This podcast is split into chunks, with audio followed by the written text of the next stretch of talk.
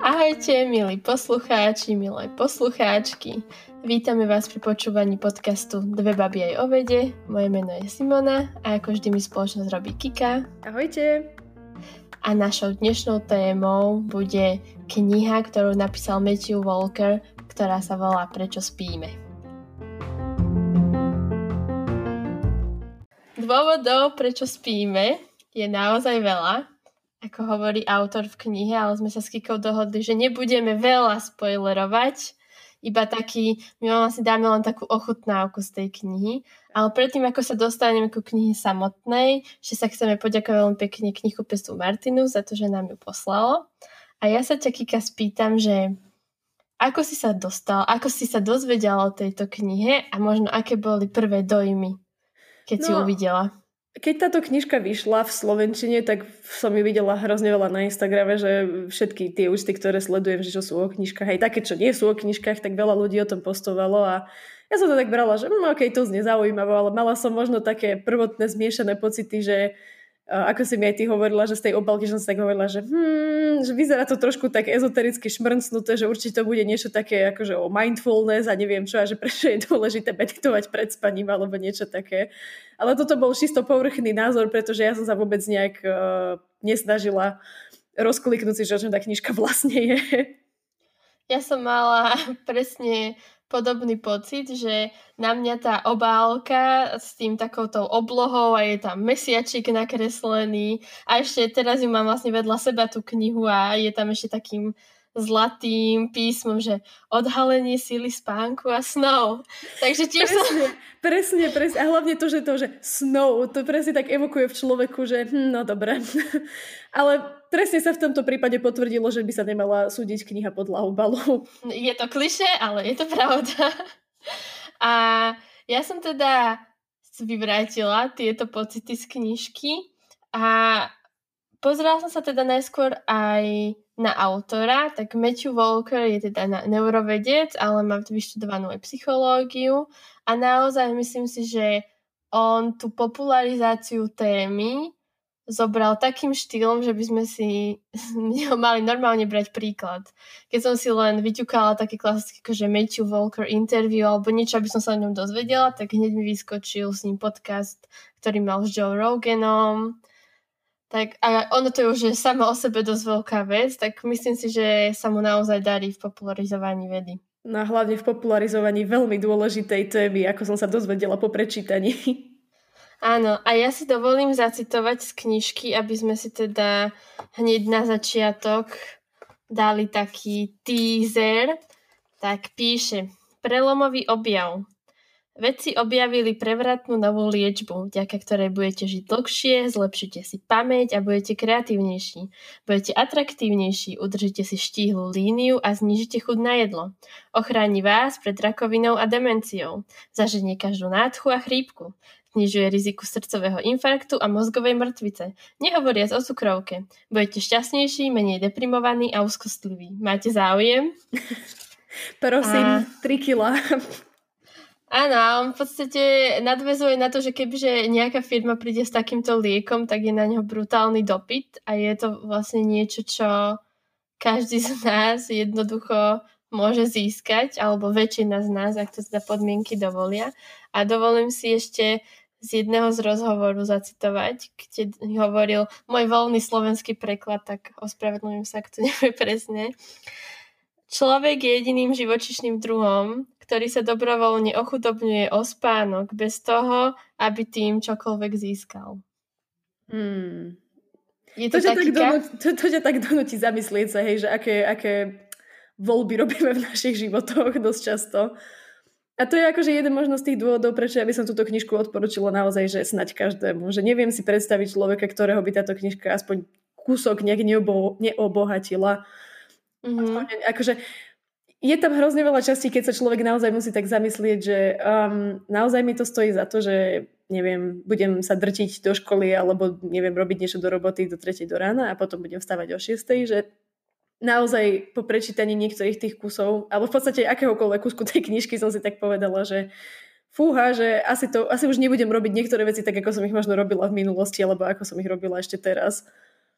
Ja som s týmto sa s tebou úplne stotožňujem a ja ako milovníčka spánku som teda veľká fanúšička tejto knihy a napríklad, že mi to aj otvorilo oči, čo sa týka, že mne samej, ale možno, že v inom zmysle, že ja som si stále myslela, pre mňa je prirodzené, že keď sa dá, tak spím normálne cez noc a potom si v strede, dáva, v strede dňa dávam taký, že šlofíček.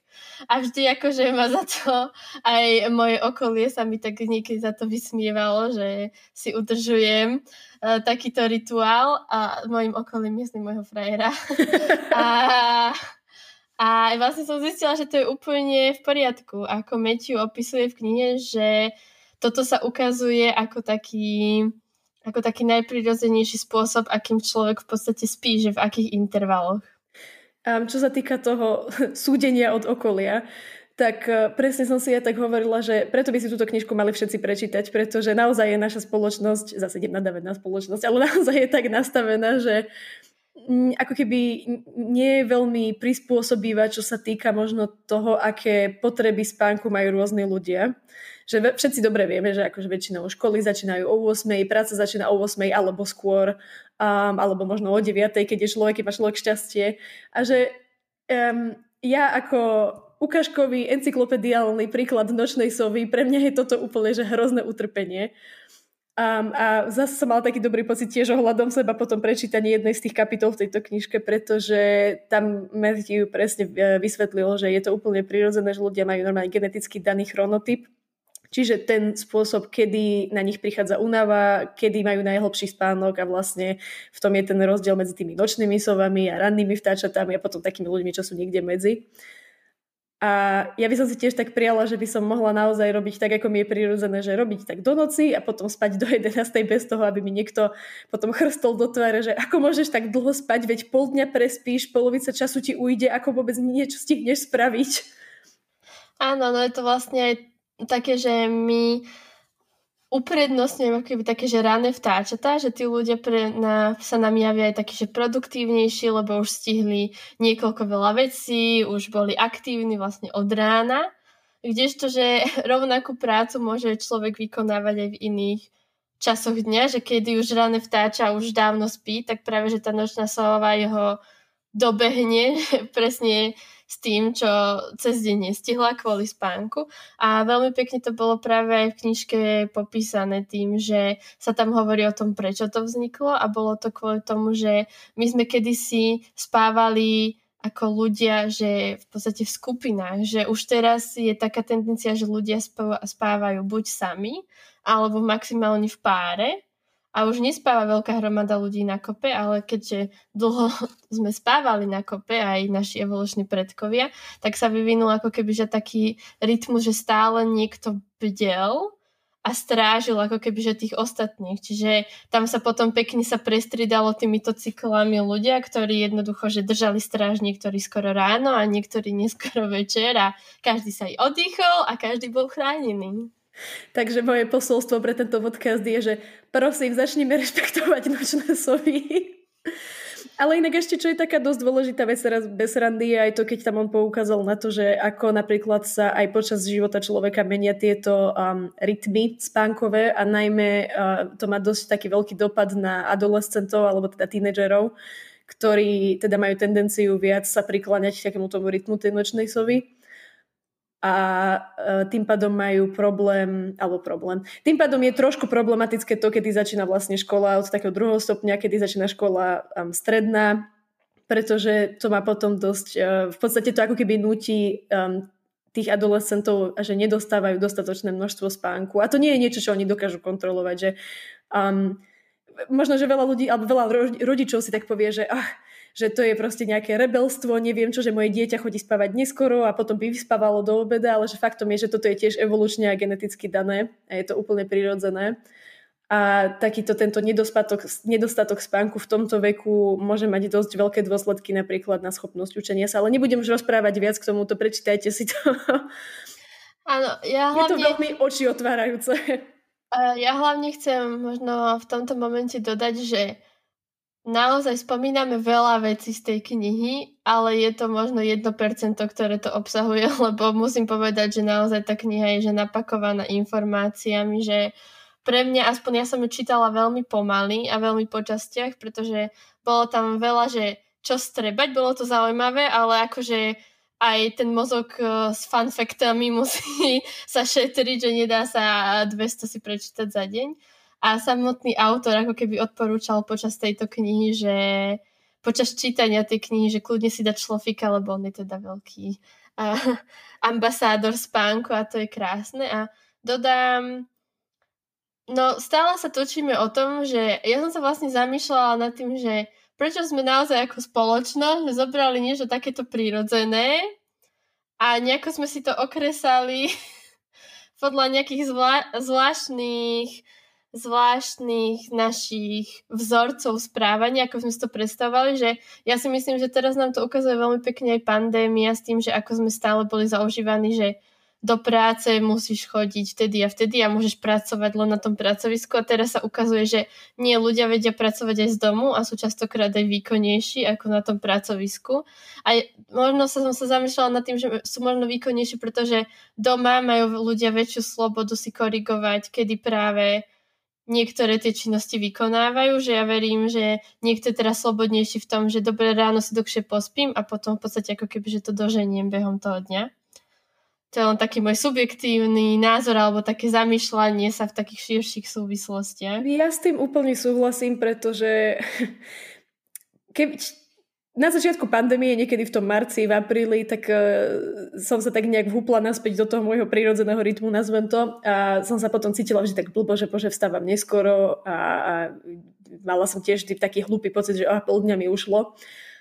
A teraz, potom ako som si prečítala tú knižku, teraz akože v tejto druhej fáze tohto lockdownu, tak sa vôbec necítim blbo a úplne si to viem tak sama pred sebou obhájiť, že um, spím proste dostatočné množstvo času, uh, dodávam mozgu tu ten blahodárny efekt spánku v takom množstve, v akom ho potrebuje a uh, je úplne jedno, že v akej časti dňa tých osem hodín dostanem, podstatné je, že ich dostanem osem a nie menej. Takže úplne... Um, sa tak nejak zmenil aj môj nejaký pohľad na moje vlastné návyky a zvyky, čo je akože jedne, jeden taký pridružný efekt možno čítania tejto knižky. Áno, ešte sa k tomu pripája to, ja mám pocit, že tiež som taká láskavejšia k sebe, tým, že si poviem, že áno, osem hodín nie je, že si lenivá a nie si dostatočne efektívna, osem hodín je jednoducho, čo tvoje telo potrebuje, tak si to zoberie a o toto bude lepšie. On tam napríklad Matthew Walker uh, uvádza veľmi pekný príklad, že s učením, že napríklad ak sa chcete veľmi že, uh, efektívne učiť na skúšku, tak je veľmi dôležité, aby ste sa ako keby že dobre vyspali po tom, čo sa niečo nové naučíte. Čiže v podstate, ako keby, že pred tým testom to nedáva veľkú, veľa zmysel, že vtedy potiahnem a vlastne si dám dve hodiny spánku, lebo z toho, čo ste sa možno naučili, si nič nezapamätáte. Ja keď som čítala túto časť, tak som si tak presne hovorila, že ona je tu celkom taká sranda, že je tu teda napísané človekom, ktorý, ktorý sa tomuto výskumu venuje celý život a je na to odborník, ale že neviem, či ty si mala takú skúsenosť, ale mne nevždy hovorili rodičia, keď som s nimi volala pred skúškami, že OK, tak si daj teraz pauzu a poriadne sa vyspí, že nestresuj sa. A že vieš, že je to také zaujímavé, že my tak nejak prirodzene, možno podvedome vieme, že ten spánok pomáha, ale a vieme si to takto povedať, že v takých určitých situáciách, ale zároveň zase sa vrátim k tomu, čo sme hovorili predtým, že celkovo ako spoločnosť si to tak nejak nevieme povedať. Že... Um, A hej, že proste podvedome, že vieme si tak, že okej, okay, že áno, mám taký pocit, že teraz by som asi mal radšej spať, ako sa ďalej drtiť. A že teraz to v podstate v tej knižke je tak nejak pekne vedecky podložené, že vieme si tak aj povedať, že je to fakt, že nie je to iba pocit, ale je to akože vedecky a biologicky dané, že to tak je.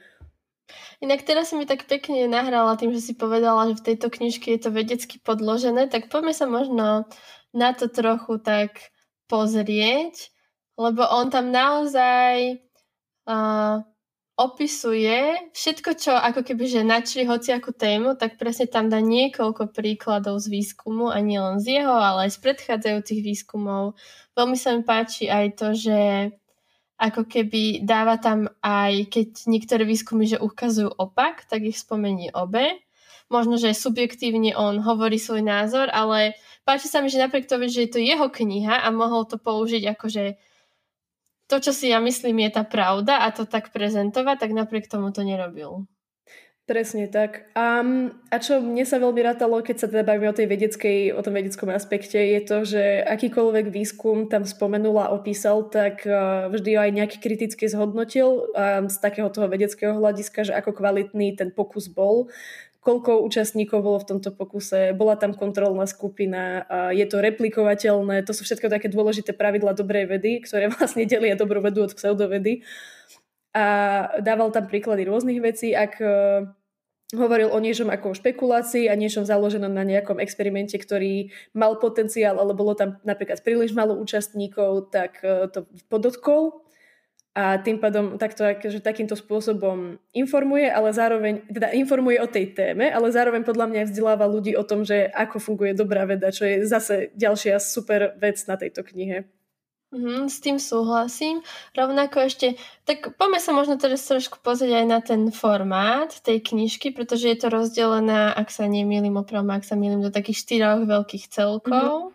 A čo mne trošku na začiatku vadilo, že on sa napríklad v začiatku, začiatku sa odvoláva, že niečo ti tak načrtne, že ťa úplne tak natýzuje na nejakú tému a potom povie, ale tomuto sa budeme venovať v tejto časti a už sa k tomu v podstate kebyže ďalej nevracia, že možno, že on tú knihu myslel aj tak, že v podstate, aby si si v nej tak listoval hore-dole, čo mne nejako sa nedarilo, lebo ja tak potrebujem, že od začiatku a do konca si niečo prečítať, ale možno niekomu to práve, že bude vyhovovať takýto štýl čítania. Ja som to presne chcela povedať, že um, ja som tiež taký človek, že radšej to budem čítať postupne, ale keby som si, keď si to tak predstavím, že treba mi dať niekto túto knižku na Vianoce a som človek, ktorý buď nemá čas veľa čítať, alebo nie je veľký čítateľ, tak stále by som možno uh, si tak vedela, že vyhľadať to, čo ma zaujíma v tej knižke. A že podľa mňa je super, že sú tie kapitoly také, že nie úplne nejak brutálne na seba akože nenadvezujú, pretože nie je to nejaký plynulý dej. A tým pádom viem si pozrieť, že OK, tak prečítam si prvú kapitolu, kde je nejaký prehľad z toho spánku a toto by som ale odporúčila prečítať si všetkým, že ten začiatok, tú prvú kapitolu a potom ďalej už si môžeš pozerať, že mm, zaujíma ma efekt spánku na choroby, prečítam si to, zaujíma ma evolúcia spánku, prečítam si toto. Že uh, to je akože dosť silná stránka tejto knihy tiež, že nie je nutné ju čítať presne, že akože, ako celok, že keď preskočíš tri kapitoly, tak v podstate stále sa dozvieš toho strašne veľa. A možno, a ja... že, a možno že nevieš, nie každého zaujíma, že ako funguje spánok u zvierat, tak tú kapitolu môže úplne preskočiť. Aj keď podľa mňa by nemali, pretože je to super zaujímavé. Ja ešte doplním, že vlastne knižka má vzadu register, čo ma veľmi potešilo, lebo ja som si tiež ňou jeden čas tak som tak prelistovávala a zrazu som uvidela nejaké, že uvidela som kapitolu o lucidnom snívaní, teda kontrolovanom snívaní a nevedela som sa k tomu nalistovať znova. A práve, že potom som, tým pádom som zistila, že to má register, lebo tak nejako som, že nebude to náhodou mať niečo vzadu, nejaké že kapitoly alebo niečo a zistila som, že to má register, lebo normálne by som nehľadala to na konci knižky alebo nečakala by som to, tak len poviem, že aj toto. A keď už som k tomu o tom snívaní, tak to, tam tiež veľmi pekne hovorilo o tom experimente a mňa veľmi ma um, baví čítať o tom, ako sa tieto experimenty vôbec robia, že tých ľudí dávajú do tých obrovských eh, em er í mašín, mašín, mašín, tak, a že oni tam v podstate ako keby že zaspia, že neviem si predstaviť, či by som zaspala v takom, že spánkovom laboratóriu. To je ťažko povedať. Ale akože tieto, keď tam opisuje tie experimenty, tak ja som bola fascinovaná, že naozaj niektoré, a hlavne tie o tom snívaní boli úplne ako zo sci-fi a že úplne som bola taká, že wow, že toto sa teraz práve deje, takýto výskum a to ma tak nejak nadchlo znova, akože pretože je, ja, ja som vedec. Že nerobím, nerobím síce takýto výskum, ale že som taká maličká súčasť tejto komunity. Á, to je krásne, Kika. Asi myslím, že aj všetci naši poslucháči môžu si povedať, že sú súčasťou tejto komunity. Podľa mňa všetci naši poslucháči, presne, si toto môžu povedať a tiež si môžu povedať, že aké majú, akože všetci si môžeme povedať, že aké máme hrozné šťastie, že vlastne žijeme v dobe, keď toto už je možné. Že naozaj ako keby, naozaj proste žijeme takú sci-fi knihu v niektorých aspektoch podľa mňa a že niekedy si to človek naozaj neuvedomuje a potom si prečíta takúto knižku a povieš si, že wow. Je to krásne, no. A mne, vieš čo, keď už si, sme začali tieto veľkolepé myšlienky a veľké slova, tak počuj ešte, čo som si napísala k tejto knihy, že na počiatku bol spánok, až potom prišla bdelosť. To tam aj on hovorí, nie? Alebo... Áno, áno, to bol vyňatok, to bol vyňatok práve z knihy, kedy uh, Matthew teda hovorí svoju hypotézu alebo súhlasí s hypotézou, ktorú niekto iný vytvoril, že práve že spánok je taký ten, taký ten prvo, také prvotné nastavenie všetkých organizmov, ako keby že tá bdelosť je až niečo, čo prišlo potom, pretože zaujímavo, že keď sa začalo riešiť, že kto spí, tak dobre, cicavce spia, vtáky spia, ale išli proste ďalej, ako keby hlbšie tým evolučným stromom a zistili, že jednoduché organizmy ako jednobunkovce, doktor, dokonca baktérie, akože majú ten vegetatívny stav a stav, kedy sú kvázi hore a ktorý je napojený na pohyby slnka okolo... Bože, pohyby slnka okolo Zeme, vážne. Oh, dobre, dobre. Tak ďalší podcast o tom, že Zem je plochá, Simona. Pohode, Nie, pardon. Pohode, takže uh, ten cirkadiálny rytmus sa teda vyskytuje už aj takýchto nižších organizmov. A je to fascinujúce, nie? Je to úplne fascinujúce. Uh, naozaj každá jedna strana tejto knižky je naplnená faktami. Ale zároveň je to napísané takým štýlom, že nemá, ja neviem, ja som z toho nemala úplne až taký pocit, že po každých dvoch vetách som si musela dať pauzu, že fú, teraz nad týmto musím rozmýšľať, že naozaj je to napísané veľmi, veľmi ľudsky, aj keď je to veľmi, veľmi silne vedecké. A to je ďalšia extrémne silná stránka tejto knihy, že častokrát človek narazí na, na vedeckú alebo populárnu vedeckú literatúru a povie si, že o, táto téma znie riadne zaujímavá, potom to človek začne čítať a musí sa tým tak brodiť. Uh-huh. Lebo je to naplnené možno nejakými odbornými výrazmi alebo ten štýl písania je veľmi komplikovaný a je vidno, že ten človek, ktorý to napísal, robí aj akože píše veľa vedeckých prác, ale pri tejto knižke som vôbec nemala taký pocit, že naozaj Matthew je aj veľmi talentovaný spisovateľ, okrem toho, že je to veľmi briliantný vedec. S týmto musím súhlasiť, lebo nap- akože bolo to veľmi napísané tak, že držalo si to moju pozornosť. Čítalo sa to tak ľahko, aj napriek tomu, že dávala som si pauzy kvôli tomu, že to bolo veľmi veľa informácií tam obsiahnuté, takže kvôli tomu. Ale zároveň on tam udržal, že nezaprel toho vedca také tie, že podporím ten argument nejakou štúdiou a, a dám vám vedieť, odkiaľ som zobral túto informáciu. To sa mi na tom páčilo, že v podstate ako keby, že stále tie informácie, ktoré on ti podáva, sú také, že vieš si to ako fakt checknúť. Presne tak. Že ktorákoľvek informácia sa tam objaví, tak ty vieš ísť naspäť a nájsť si ten výskum, či sa to naozaj stalo alebo nie. A zároveň je to podávané takými, v takých dobrých sústach podľa mňa, že, tak, že žiadne, žiaden ten vedecký pokus nie je opísaný na celú stranu, že vždy je to tak jeden odstavec. Uh-huh. A pritom by jednoducho veľmi mohol natiahnuť ten pokus a riadne ho opísať do detailov, ale že naozaj veľmi šikovne vyberá tie podstatné detaily a tie podstatné informácie a servíruje to tak, že naozaj tomu porozumie každý. Takže uzatvárame to s koľkými hviezdičkami z piatich? päť jednoznačne pre mňa. päť, dobre, ja som tiež za päť. Teším sa. OK, nebudeme viac spoilerovať, odporúčame naozaj túto knihu, takže... Ja, ja ešte len dodám, že odporúčajú aj veľmi, veľmi veľa z našich poslucháčov z toho, čo sme, čo nám písali na Instagrame, takže mm-hmm. nie je to iba odporúčanie od nás, je to odporúčanie od veľkej kopy ľudí. A túto knižku, keďže my sme si ju same nekúpili, ale láskavo nám ju poslal Martinus, tak sme sa rozhodli, že my ju zase pošleme ďalej, že si ju nenecháme a mohli ste o ňu súťažiť na našom Instagrame, tak ja vám tu zahrkám mojim provizorným vsáčkom s menami a vyťahnem teda Kika je mi svedkom cez webkameru, že teda svedomito vyberám jeden papierik a prečtame si, kto ju vyhral. Takže knižku ona od nás získava posluchač alebo poslucháčka, musím sa pozrieť, Larynx trinásť. Oh, gratulujeme. Gratulujeme a knižku zašleme, napíšeme si. Ešte raz ďakujeme Martinusu a ďakujeme vám, že ste si vypočuli našu epizódu. Ďakujeme veľmi pekne, majte sa krásne. Ahojte.